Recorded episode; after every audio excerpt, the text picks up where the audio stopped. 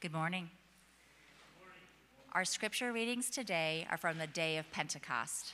First, from the Old Testament command in Leviticus 23, and then its New Testament fulfillment in Acts chapter 2. First, from Leviticus chapter 23, verses 15 through 17. From the day after the Sabbath, the day you brought the sheaf of the wave offering, count off seven full weeks. Count off 50 days up to the day after the seventh Sabbath, and then present an offering of new grain to the Lord.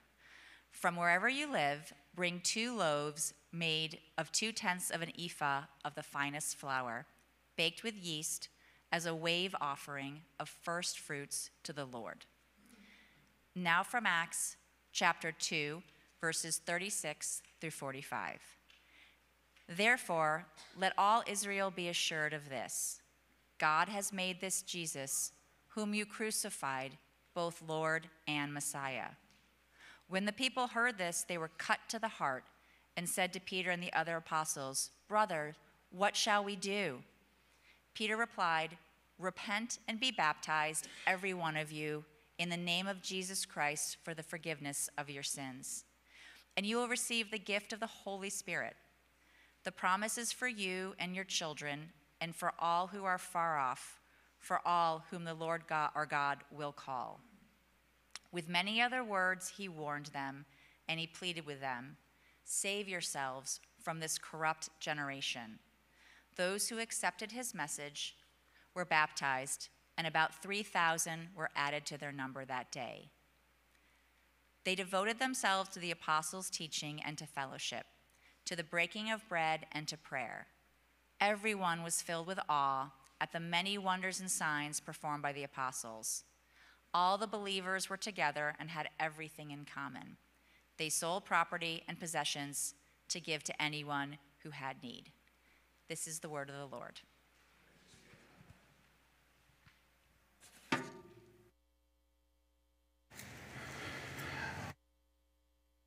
Lord, we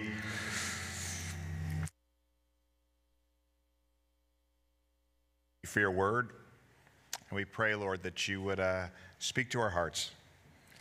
Guide this time, use it for your glory. Thank you, uh, Father, that you desire to reveal yourself and you want us to understand more about you and come before you in worship. And it's in that confidence that we uh, come to you today. In Jesus' name, amen. Um, you know, there's a, I don't know if you found like these days, it seems like there's a day for everything. You know, people call like this is like burrito day and this day. And I don't know if anyone knows, you know, a Hobbit Day. There's a Hobbit Day now. And it's September 22nd, so you can mark it off right now. That's Hobbit Day. And you might think, why September 22nd for Hobbit Day? Well, for people who are well read in the lore of Lord of the Rings, that is Bilbo's birthday, and of course also Frodo's birthday. People who don't know Lord of the Rings, you're thinking, yeah, whatever. Those are the main characters, and that was that day. Um, if one thing you know about, um, if you know much about Tolkien the Lord of the Rings, you know that days like this, there's very few days even mentioned anywhere in the Lord of the Rings books. So you know there's some significance to it. And especially if you understand that he did, this was not like a, a, commercial work. You know, he wasn't trying to sell a whole bunch of copies. This was a work of passion. He spent like 20 years. You know, he was an old, you know, a professor of old English and Anglo-Saxon language and ancient languages and myth, and he tried to build a giant mythology. You know, and there's all these like really irrelevant ancient stories, but he did it out of passion. He wrote an entire elven language, language of elves. And that may seem like crazy, but he didn't have entire pages of just poetry and wouldn't even tell you what it means. There's no translation, there's nothing. You know, you're like, it means nothing. Like whole pages of utter gibberish. But he was like so into it. You know, it made tons of sense to him. And so you come to September 22nd, and of course, you know, he went like, ooh, that's the perfect day. Why? Now, it so happens my birthday, September 22nd. so I'm like, I, I want to know why. Like, why was this, you know, what is the significance of that day? I'm thinking it wasn't going, that's Garrett's birthday. you know, it predated my birth, sadly. But uh, so it was a prophecy, maybe. No, I, you know, I don't know. But, um, But I was still like, why? And so I've always kind of been like hunting around and searching around. And you know, there's entire like, you know, the web, you can find anything on the web, right? You know, so there's, there's all these conversations between all these like Tolkien nerds trying to figure out why September 22nd. And so I'll give you some of their research because I know you really care. Um, they say it's around the date of the autumnal, uh, autumnal equinox. Tolkien often placed significance on the dates of the equinox and the solstice. Even so, why the autumnal one? Am I pronouncing that right? Autumnal? Autumnal. Um, does the coming of shorter and colder days after September 22nd symbolize the coming of the shadow? Is there a reason that Frodo's adventure begins roughly on the autumnal equinox and ends roughly on the spring equinox? Is it because mortality is such a major theme in uh, Lord of the Rings? Ooh, maybe. Other person asked for specific dates. I have no idea. I wonder if they had a personal meaning for Tolkien, such as birthdays of his children or when he met his wife or married them, etc. Tom Bombadil was a toy for the kids that Tolkien told them stories about, and then he incorporates them as a real life character into his book. So possibly he made the connections with these specific dates in his life. Here's my favorite, and the last one, don't worry. How about astrology? says this person, right? Don't laugh, the Magi were astrologers. September 22nd is on the cusp between Virgo and Libra. In Genesis 49, Jacob, to some commentators, relates his 12 sons to the 12 signs of the zodiac. Of course, to what commentators? I don't know. Um, none I'm familiar with, but it's okay. Uh, commentators say, say, whoever they say, never trust a commentator, say Libra corresponds to Asher and Virgo corresponds to Dan. Genesis 48, out of Asher his bread shall be fat and he shall yield royal dainties. Way too much time these people have, way too much time. So the, the bottom line, why September 22nd? No idea still. No idea. Although I'm convinced there's a reason. And maybe someday in my life, you know, we'll find out. I don't know. Why do I care today? Well, we're in our series, um, All Things New, the Prophecies of Pentecost. And, uh, you know, with this series, we're actually showing how all these promises and pictures and themes in the scripture come to fulfillment in Pentecost. And they're all pictured being fulfilled through that chapter, through all this text.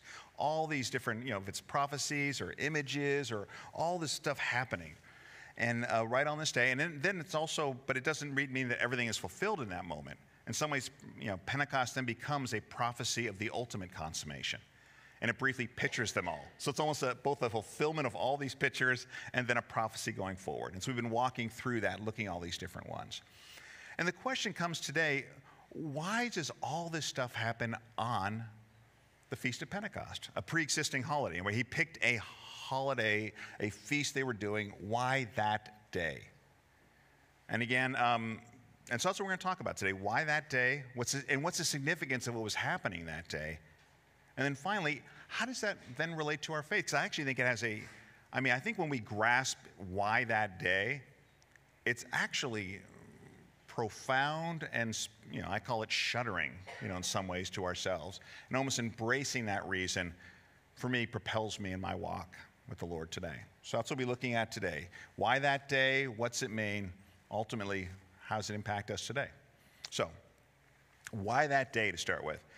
Um, I think many people go, well, we know some of the traditions we've talked about that have happened that day. You know, during Pentecost, there was a you know, a tradition that it was the giving of the law. And you can see those pictures, even at the start, looks like a picture of Mount Sinai and like the fire on Sinai landing on people's heads, almost symbolizing the new covenant in your heart and the, you know, almost this new law on you. You can see that. We talked about how King David, right, is really stressed on Pentecost. His birth and death happened on that day, and you see the Psalms of David there. But those are all sort of traditions, you know, ones in which he's kind of bringing in that meaning that particular, why that particular day is I believe he's following the feast calendar, very specifically, and very specifically that feast. And it's not just kind of this loose idea. I mean, if you follow the, remember the feast calendar, when, you know, Jesus was crucified on the Passover. And then on the next feast, which was the Feast of First Fruits, which is the day after the Sabbath in the Passover week, Jesus rose from the dead. And, and, and even beyond that, the New Testament, you know, Paul calls them first fruits from the dead. Jesus picks up the elements of the Passover meal, and as you're thinking about the lamb who was, you know, whose blood, you know, judgment passes over you, he picks up the items and said, Now remember me. you know, the very items of the Passover meal. So again, it's not chance, it's on that day, and then on Pentecost is when the Holy Spirit is given. So the question comes what is happening on the feast calendar that's so relevant? You know, what, what's happening on that day that makes this key idea of the next big step in the feast calendar? And keep in mind, it's not even just these beginning feasts, right? The ones that haven't happened yet, you could see pictures towards the consummation of them as well. So I'm going to talk about two smaller things that are happening in this feast calendar and then one bigger one. So, first off, you might be thinking, what is the feast calendar we're talking about? It's in Leviticus chapter 23, and it runs through seven feasts. And the first one is a weekly feast, which is the Sabbath. Uh, every seventh day you do Sabbath, and then like the next six are some ways like meta Sabbaths. you know, so the mini, the, the, the, weekly one, and then the big guys, and they're really grip. And this is a I've had a lot, a lot. Sorry, not a lot of time this week, to be honest with you, but uh, so this is a terrible graphic I found, but it it'll at least help you see the seven feasts. You see three spring feasts. Passover and unleavened bread are one. So it's Passover, first fruits, and Pentecost in the spring, and then the fall. Trumpets, you know, Rosh Hashanah, it's called a day, of Atonement, Yom Kippur, and uh, Sukkot, Feast of uh, Tabernacles. So that's kind of breaks up. And um, we'll, we'll look back at this thing again, you know, but I just want to, you guys get the big picture of these seven feasts. Now, one of the first pictures to um, uh, think about is the sevens. You might have seen I've already mentioned a number of times. They are all over the chapter. Not only is there seven feasts, the first feast is the Sabbath, which is the seventh day. The first feast on the calendar, the Feast of Unleavened Bread, is seven days. The final three feasts all happen in the seventh month. The seventh feast, which is Tabernacles, is guess how long? Seven days. So the seventh feast goes for seven days in the seventh month, which is, you could tell, it's the climactic consummation of things. Should surprise us that in the end of Revelation, what happens, the Feast of Tabernacles? it says, The tabernacle of God is now with man, and he will dwell with them. You know, it's the consummation of all things, the picture of it, right?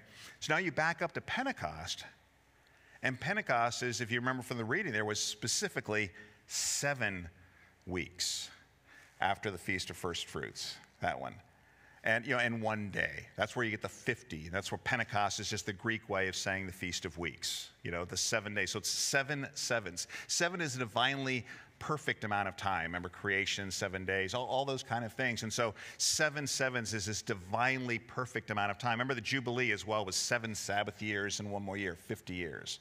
And so it looks here. So in many ways, just, you're just seeing that. Um, you're understanding that this is the, like a perfect. It's like when you see that amount of time, it's like God's sacred stamp on it. You know, he said, wait until the Holy Spirit comes. Wait till that comes, and at this divinely perfect amount of time, boom, it comes. So again, that's a small matter of the sevens that are happening in it, and the seven sevens, and God's hand upon it. The second small matter that's happening a lot is the um, is picturing the idea of this harvest. The entire thing is layered over a harvest season, right? The feast of first fruits. Um, just to kind of, if you want to back up that again. Uh, so the first fruits was to be the very first sheaf that was brought in. You're not supposed to eat any of it at all.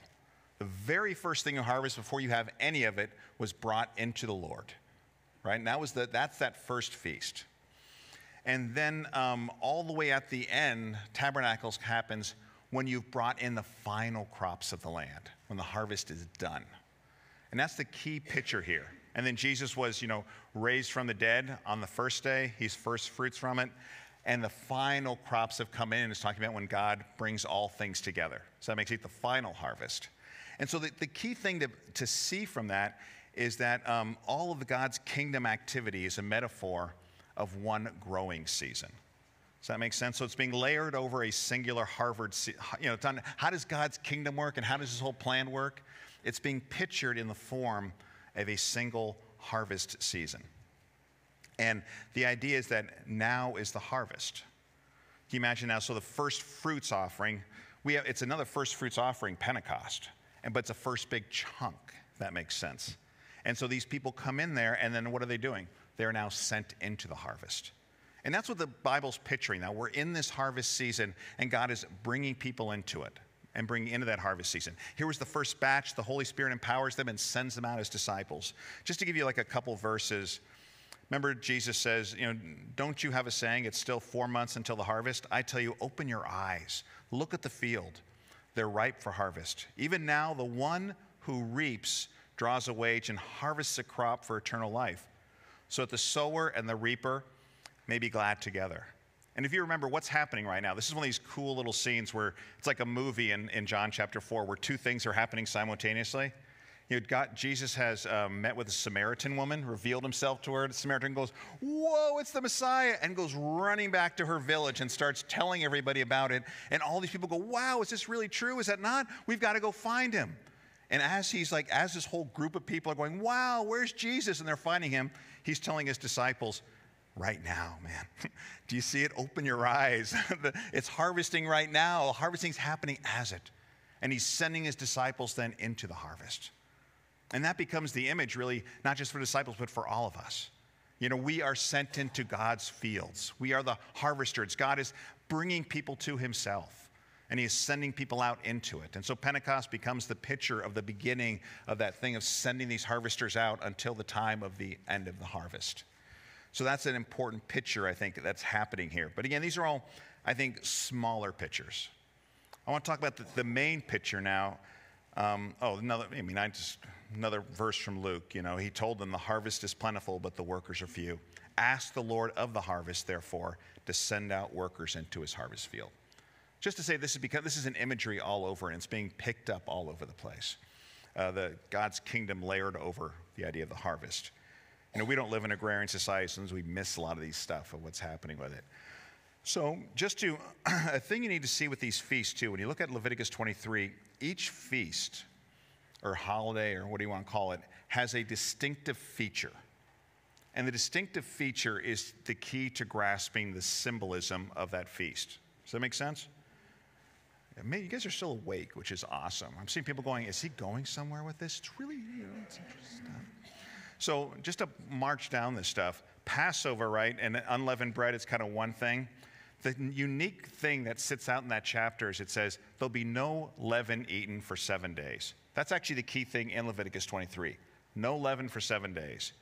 First fruits, the unique feature as you read it that happens is it says that first sheaf of the harvest is brought unto God. That's the key piece. You know, later Feast of Trumpets, the key feature is trumpets. And the reason I say the key feature, because that feature exists in none of the other ones. So that makes it, that's what makes it distinctive. It's unique to that one. And that's one, so trumpets. And that's really all you have on that one. The next one, Day of Atonement, it says, it just he says atonement, and then has this thing like three times, and that'll be the day you deny yourself, you deny yourself, you deny yourself. And then the last one, you see, and sometimes there's two distinctive things. Like that one has deny yourself atonement. Here it's tabernacles. You're going to be living in tabernacles, and you're going to take these particular, very, very specific and particular items from the, uh, from the, from the harvest and, and rejoice before God for seven days holding them. And these are these, and each one really kind of explodes. This is what we're doing on that day. Here's the key thing. What is the distinctive feature then of Shavuot, of Pentecost? I'm sorry, Shavuot Feast of Week, that's Pentecost. Sorry about that. Um, here's the distinctive feature. You count up 50 days to the day after the seventh Sabbath. You present an offering of new grain to the Lord. From wherever you live, bring, here it is, two loaves made of two tenths of an ephah of flour, of the finest flour, baked with yeast as a wave offering of first fruits to the Lord. This is the thing that's completely different. These two loaves. At the time of Jesus in the Mishnah, just you want to get the size of it, the high priest would, and this is happening on the day, right? On the day of Pentecost in the New Testament, this is what's happening in the temple. And there's, they said these two loaves, by the way, would be, um, it says four hand breadths wide, seven hand breadths long, four fingers high, and each weighed, you know, approximately the ephahs, two, like five pounds each. that, to me, it's, it's totally irrelevant to our point, but I think it's really interesting to picture these giant loaves being lifted up as this stuff is happening. That's what's kind of cool that people have gone from here to here. Um, but the key thing you look when you're reading at it and you're going, what, I mean, what do you, does I don't know if anything hit your mind looking at those lists? Because what's just happening the feast just before? It says absolutely seven days of what? No leaven, no yeast. This one specifically, with yeast. Sticks out with a blaring light. Like, here is the key thing. And if you want to grasp the significance of leaven is, right, what makes this so strange is that generally leaven was to be kept away from everything. Leaven defiled things. When you're reading all the different laws, this is the kind of stuff it says. Every grain offering you bring to the Lord, every grain, everyone must be without yeast. Yeast and leaven, same thing there. For you are not to burn any yeast or honey in a food offering presented to the Lord. But yet this one says specifically, stick it in. You know, do not offer the blood of a sacrifice meat with, along with anything that contains yeast, right? Yeast um, defiles things. So, again, why suddenly with this thing do you put a defiling thing into the hands of the high priest before the people as the key aspect of it? And I think you can understand the unleavened bread, the symbolism of that fairly easy, right? You know, we're supposed to live holy lives, right? Without leaven in them. And uh, you see Paul even do this. Again, you think this is too crazy stuff. This is the referencing, they're making these references in the New Testament. This is clearly, I think, clearly how they're thinking about it. You know, Paul said, Get rid of the old yeast so that you may be a new, unleavened batch as you really are. Right? You, what you really are, you're a piece of loaf, but you're really a matzah. You know, without sin, you're an unleavened bread. If you ever want to look in the mirror and say, I'm a matzah. you know, for Christ, why? Because Christ, our Passover lamb, has been sacrificed. That's why. Therefore, let us keep the festival. You can tell he's not talking about literally, he's talking about this kind of this, this symbolism of that festival. Keep that now. Let us keep the festival not with the old bread, leavened with malice and wickedness, but with the unleavened bread of sincerity and truth. So you're again, it's a loaf of bread, right? We're to live now. And so what kind of loaves is he lifting up there? loaves of malice and wickedness, essentially. it's in their loaves of, of defilement. Right? That is a pretty weird offering. That's the distinctive offering of Pentecost. loaves of loaves of defilement in some ways. And so there's one other though distinctive feature you've got to see if you read down the thing, now there's, there's offerings, all kinds of offerings on each festival, right? But they're not listed in Leviticus 23. There is one distinctive offering that's listed along with this, and it's, what the, it's going to be hard stuff, but it's a special sin offering, which essentially was a way in which, you know, that this, and you could say, well, wait, Day of Atonement has a sin offering, they, but none of them are listed in Leviticus 23. So you're supposed to catch it. Does that make sense? Your eyes catch the only distinctive feature of it. And so the defilement gets offered, and the way by which it's cleansed is offered right next to it. So actually, what happens on Pentecost is the cleansing of that. That's what's so cool at the start of the harvest. And I know maybe I'm going, where is this going? It's really cool. I mean, can you now do you kind of see what's happening on Pentecost on the Acts chapter 2 version? And again, if you think I'm kind of nuts that layer, these things are being layered over the distinctive features, just to remind you again, Jesus was, you know, was crucified on the Passover, the Passover Lamb of God, like that. You know, the first fruits, he rose from the dead. Feast of Trumpets, and it talks about, you know, that's the return of Jesus with a trumpet call. Tabernacles all the way at the end. I don't think Yom Kippur is quite as simple and clear, but all the rest of them, I think, are deadly clear. So the idea that the distinctive feature is going to play out here is clear. So I think what you see is the loaf, right? A defiled loaf. And who is the loaf? It's the people. At the end of Acts chapter 2, an offering of 3,000 souls are lifted unto God, which are not matzahs. They're not pure. They're not holy. They're defiled. They're sinful. But the blood of Jesus, the sacrifice, cleanses them. And they are made clean and then sent into the harvest fields to go do it. Now you may go, wow, well, that's neat. Really? That's what you say? It's neat? I can't believe you people. you know, it's not neat. It's amazing. Okay, you know, I, you know, this is the, uh, you know, oh, the depths of the riches of the wisdom and knowledge of God, how unsearchable his judgments, and his paths are beyond tracing. You know, if you look at something like this, I mean, to me, this is the kind of stuff when I started reading the Bible, I was just like, this thing is incredible. This, this has to be written by one person at one time who stuck all this stuff together, right? not over 40 people over 1,500 years in three different languages and all different cultures and stuff, knitting together this thing that's beyond our comprehension that just kind of all comes together as if it's the Word of God. You know, so I see something like this and I think, wow, this thing's amazing how God's playing that out. But even if that does not amaze you, and it should, what it's communicating should make you shudder. I mean, we, we are the loaves. We're not these holy things being brought to God. Look how good I am. Oh, God, send me into the harvest because I'm such a righteous guy. No, we're all defiled. I, mean, I appreciate Rob's, you know, uh, confession at the start. You know, even, you know, even in that prayer form, right? Confession, forgiveness, then in some ways we enter the harvest field as intercessors, you know, but only after having been lifted up as a defiled loaf to the God. We all are that, you know. We there's no we don't need to pretend that we're more righteous than we are. We don't need to pretend we don't have the thoughts we do. We don't have the issues we have. God looks down and goes, "I know you are a leavened loaf. And here's what I've done for you. I've made a way by which you are cleansed." That's the gospel message. That's the stunning thing. You know, he, uh, the, uh, you know, he sees us as defiled, and then he sees us as perfectly cleansed, perfectly forgiven, perfectly loved. I mean, it's an amazing thing. You ever wonder, does God actually see you and know this stuff? He knows every bit of it. Nothing is hidden from his sight, and he loves you despite it. He longs to take you towards it. He doesn't long to ignore it, he longs to see it and cleanse it. And look at the effect it had on the early church, right? What did it do to these people? It says those who accepted the message were baptized, which symbolizes the cleansing of it coming right off.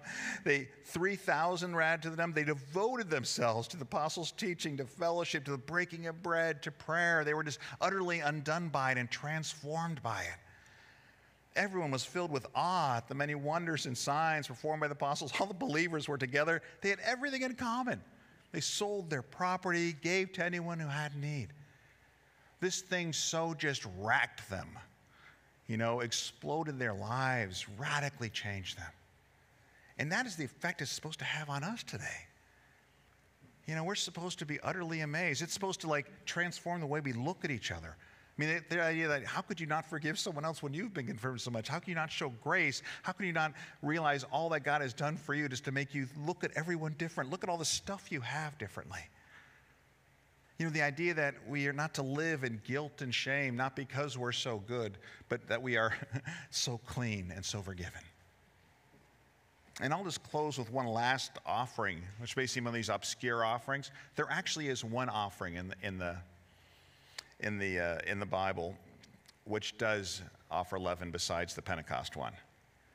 And it's the, what they call the peace offering, the shalom offering, which would symbolize your peace with God. And it was accompanied by, it was accompanied by thanksgiving. And I think that, that, that regularly the high priest would regularly lift up another leaven thing, regularly cleansed, which should result in our thanksgiving. And to me, I think of that every morning frankly, every night. I'm a new loaf lifted up on that daily and on a daily basis. I receive his forgiveness and his cleansing, which should result in what? Thanksgiving and praise. And Lord, send me out now. I want to serve you and I want to know you. Let me view all of my life in light of what you've done for me on this day. Let's pray.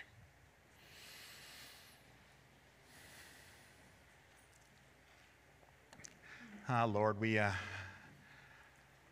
Lord, we say these things, Lord, but we want to feel it to the depth of our heart and soul. The depth, uh, know the depth of your love. Know the, the depth of the power of what it means to truly be forgiven. Guilt and shame removed, that you see it all. And what you desire of us is simply to lift ourselves to you. And help us do that every day. Lord, give us the humility to lift ourselves to you each and every day, to know that we don't need to pretend we haven't done stuff, we don't need to be defensive. We don't need to hide. But We can come out into the open because you cleanse us and make us new. Oh, Lord, we praise you. We thank you, Lord. Let us embrace the peace we have with you with thanksgiving and rejoicing and praise. In the name of Jesus, I pray. Amen.